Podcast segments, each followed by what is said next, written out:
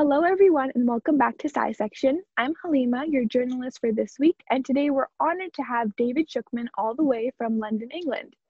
David is a British journalist, author, world explorer, and the very first science editor for the world renowned BBC News. Thank you, David, for joining us. Well, it's a great pleasure to be here. Thank you for asking me. So, I guess to begin, I understand that your career didn't really begin with science, but actually world affairs and politics what was your early career like before being engulfed into you know the current really um, interesting role that you're doing right now? Well going further back i'm actually a child of apollo. I mean i was 11 when armstrong and aldrin walked on the surface of the moon in 1969 and i cut out pictures and newspaper stories from magazines and papers and kept a scrapbook. And I'm, I'm, i was looking for it the other day and couldn't find it. It must have got chucked out in some house move over the years. But i was fascinated uh, by the technology, the, uh, the immense uh, inventiveness of the people who organized that whole mission and got those guys there and back again. Uh, obviously, incredibly impressed with the astronauts themselves. So that was like a, if you like, a little seed of science that, that if it got me, got me going. And then you're absolutely right. Uh, various jobs uh, in the course of my career were not directly involved in science, but I found myself drawn that way. So, for example, I was covering the what we called the Troubles, which was a great period of violence in Northern Ireland uh, in the 80s. And of course, there, there was an eavesdropping war. Surveillance technology was uh, incredibly important. There was, there was bomb technology. The, the terrorists were designing new kinds of weapons. The military were trying to overcome them. So actually, there was a, a science thread there without me really thinking about that too much.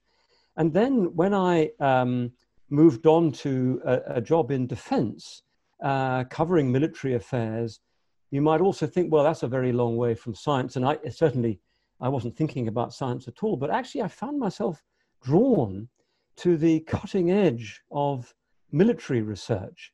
Obviously, a huge amount of money, taxpayers' money, is spent on developing new weapons. And often the people who do that work aren't that well known. And I was very keen to delve into the laboratories and to the research centers to try and understand uh, what was going on there. So when eventually a proper science job came along and I was thinking about it, uh, I, I, I, sort of dug back into, into my life and realized that although I, I definitely hadn't planned it, um, was a science theme uh, running through it. Absolutely. And I think with all of the different um, traveling and things you did before you did um, science journalism, I guess a lot of that interest must have peaked. And I guess you mentioned that your fascination with science began after visiting a secret nuclear lab some time ago. For those who may not be aware of that, could you tell us about what that was and what really sparked your current passion? So, yes, I was interested in military research and actually had the uh, great privilege to visit the Los Alamos Nuclear Laboratory in New Mexico, uh, where they did all the work on the first uh, at- atomic bombs. Uh, but I also had a great set of contacts in what was then the Soviet Union, uh, now is Russia. And it had always been very, very difficult for Western journalists to get access to anything like a nuclear research program in the United States. And it was a few years after the Chernobyl nuclear accident there so things were very sensitive. But I, I had some good contacts there in Moscow. And after months of, uh, of trying, uh, uh, great persistence, not just by me, but by a, a fantastic translator, a fixer, a friend in, in Moscow, we actually got access to one of the previously secret nuclear research centers uh, on the edge of Moscow. And it was an extraordinary time because this place was had been closed to Westerners for for for decades. Uh, they'd never had a TV news crew come in from a Western country, so they weren't quite sure what to make of me and my cameraman. Uh, but they showed us around, and a guy was allocated to to escort us.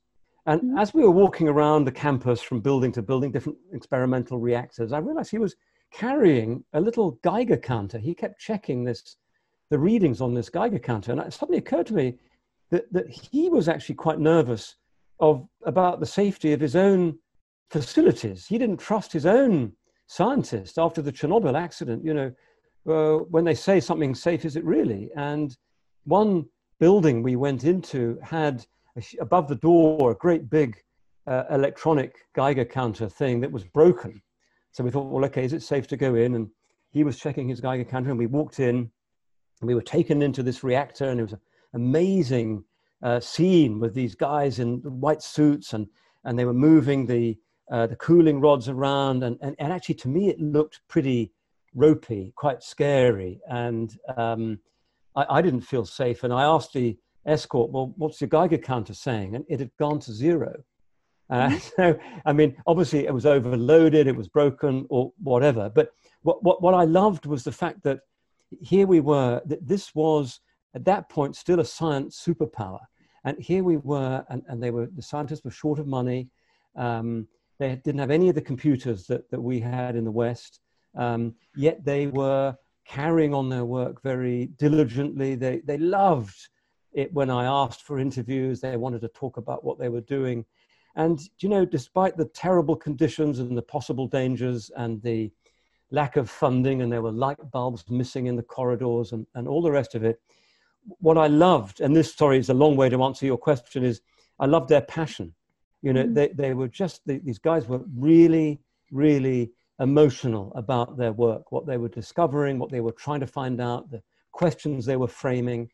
And um, an aspect of science is, is a passion, a, a, a, drive and curiosity to, to ask questions, to, to, to find out how to answer a question.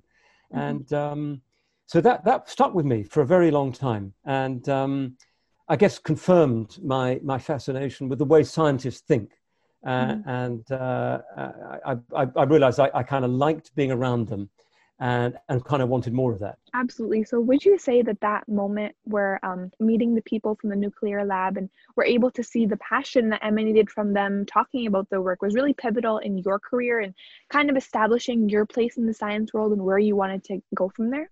Well, I think that uh, there's a terrible division in society between people who uh, understand science, love science, see the value of science, and people who, who may see the value but just don't get it.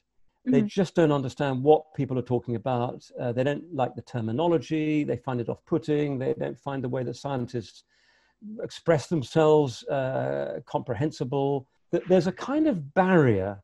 Even the most well intentioned people quite quickly reach in their exploration of science. I mean, people are, are gripped, aren't they, by space exploration or, you know, what do we know about this coronavirus or mm. um, kind of really what's going to happen with the climate as we keep adding carbon emissions.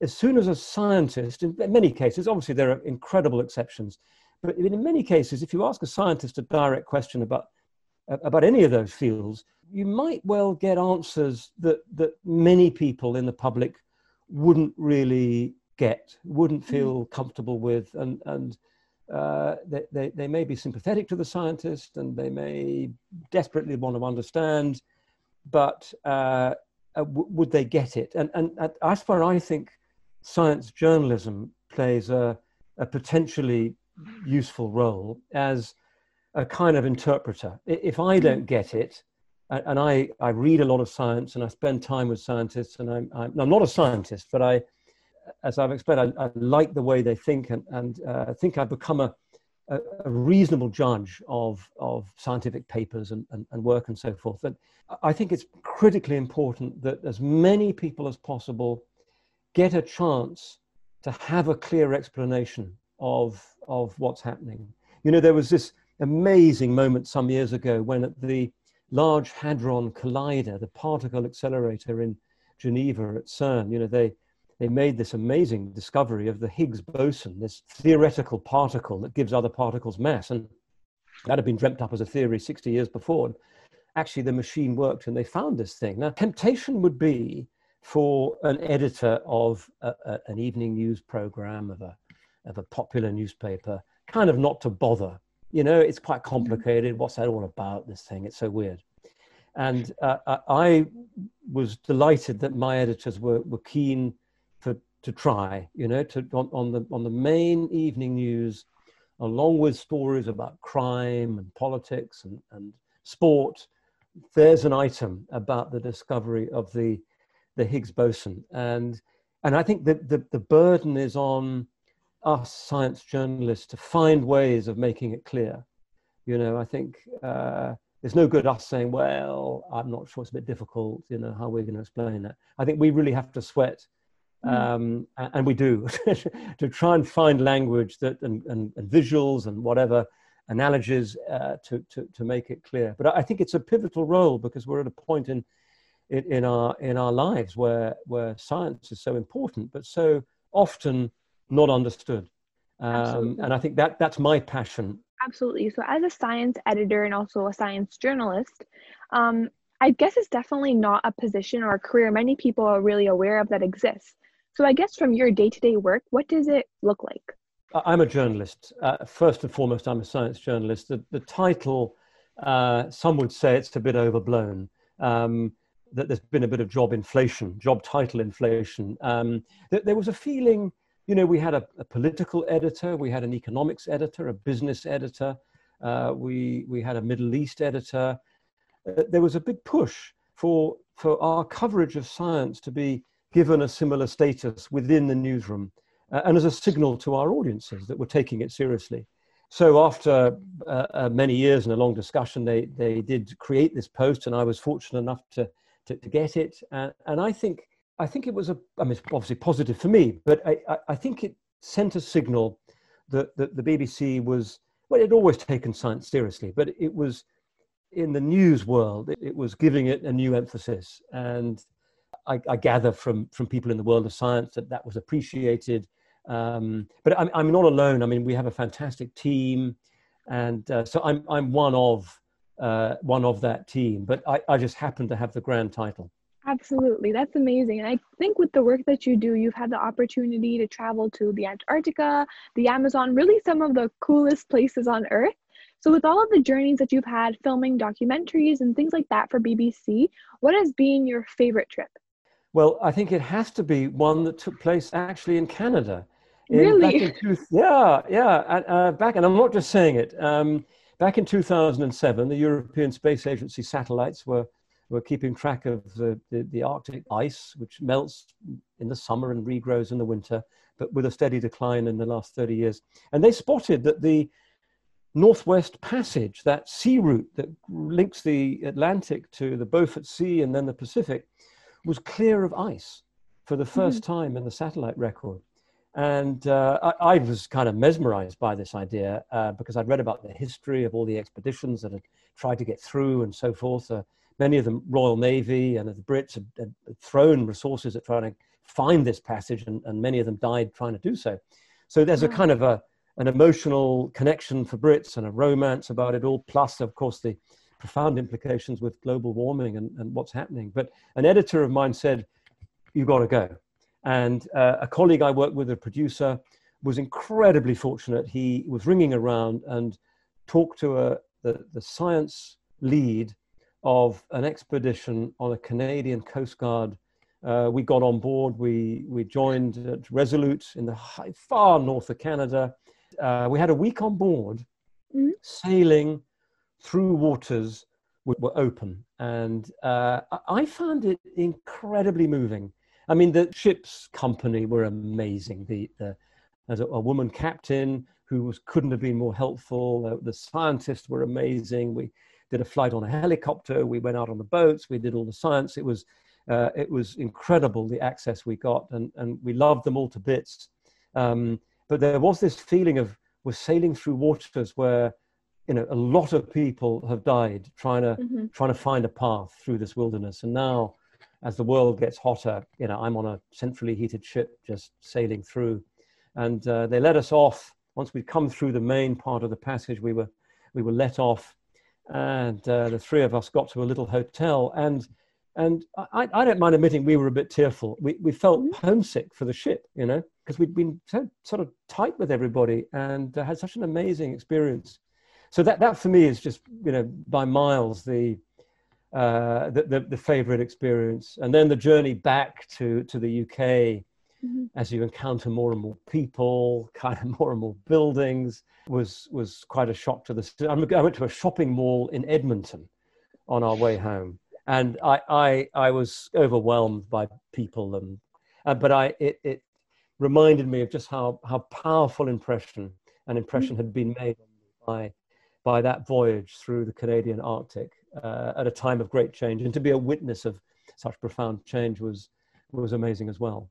So, absolutely, with these amazing trips that you're going on all the time with the work that you do, you obviously might feel some pressure. You know, you're informing the public about important subjects. And um, with that, you have to always make sure the science is accurate. And journalism, there's always so many issues with that in general. People mm-hmm. um, feeling dishonest about where they're getting the news from now with science and the coronavirus. And it's really just a big um, clash between the world science, news, journalism, everything. So I think I wanted to ask how do you kind of deal with these challenges and that kind of immense pressure? So I think the, the, the key thing has to be a foundation of understanding where the best science lies. Where does the consensus of science lie on a particular issue? And, and that stems from uh, uh, published papers. Um, teams of scientists around the world investigating issues, uh, uh, uh, sending their work to journals. It's scrutinized by them, it's scrutinized by peer reviewers. Uh, it gets then published, maybe.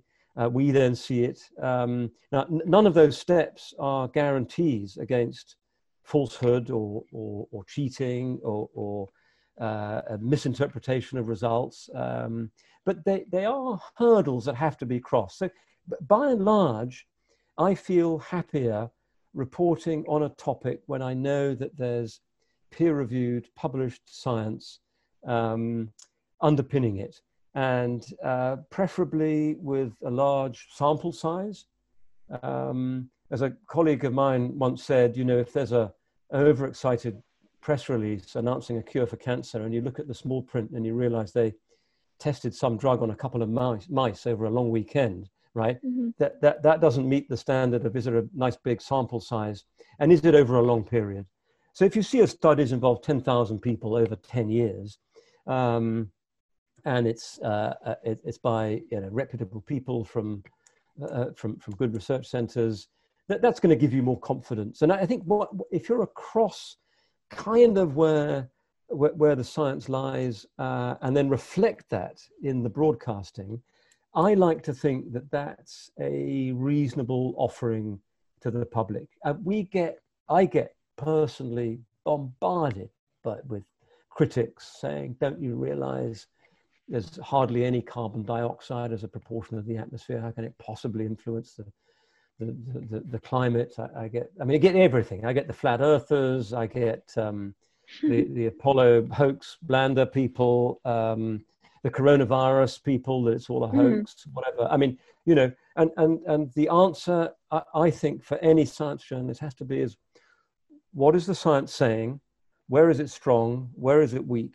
How do you portray the strength of the evidence in the in the reporting? And if, if people you know watch a broadcast or or, or read something, you, you you've just got to hope that you've done your job so that they come away with uh, with an accurate understanding of, of kind of where things are. You know, we we we we're sure about this, but we don't really know this. You know, um, so I think that's the, the, best way to do it. But it, it does come back to those very basic things which which anyone in science will will be familiar with or horribly familiar with if they're a researcher trying to get published. You know, but I think that those hurdles are a, a, a useful set of of guides to to to what how we might uh, reflect a subject mm-hmm. and i guess for people like myself who love the literary communicative aspect of being a journalist but then also as mm-hmm. you mentioned love that inquiry involved in science what is your advice to somebody who kind of wants to get involved with both because i think you definitely have the dream job in, involved with that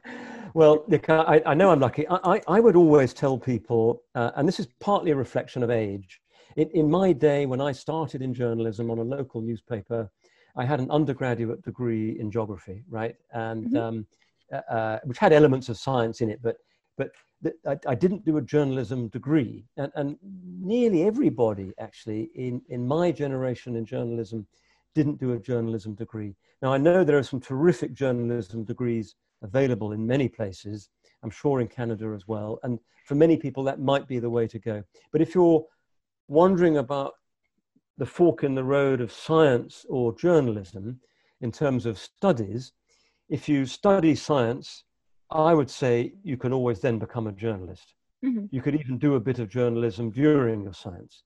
If you study journalism, I don't see how you then get into science.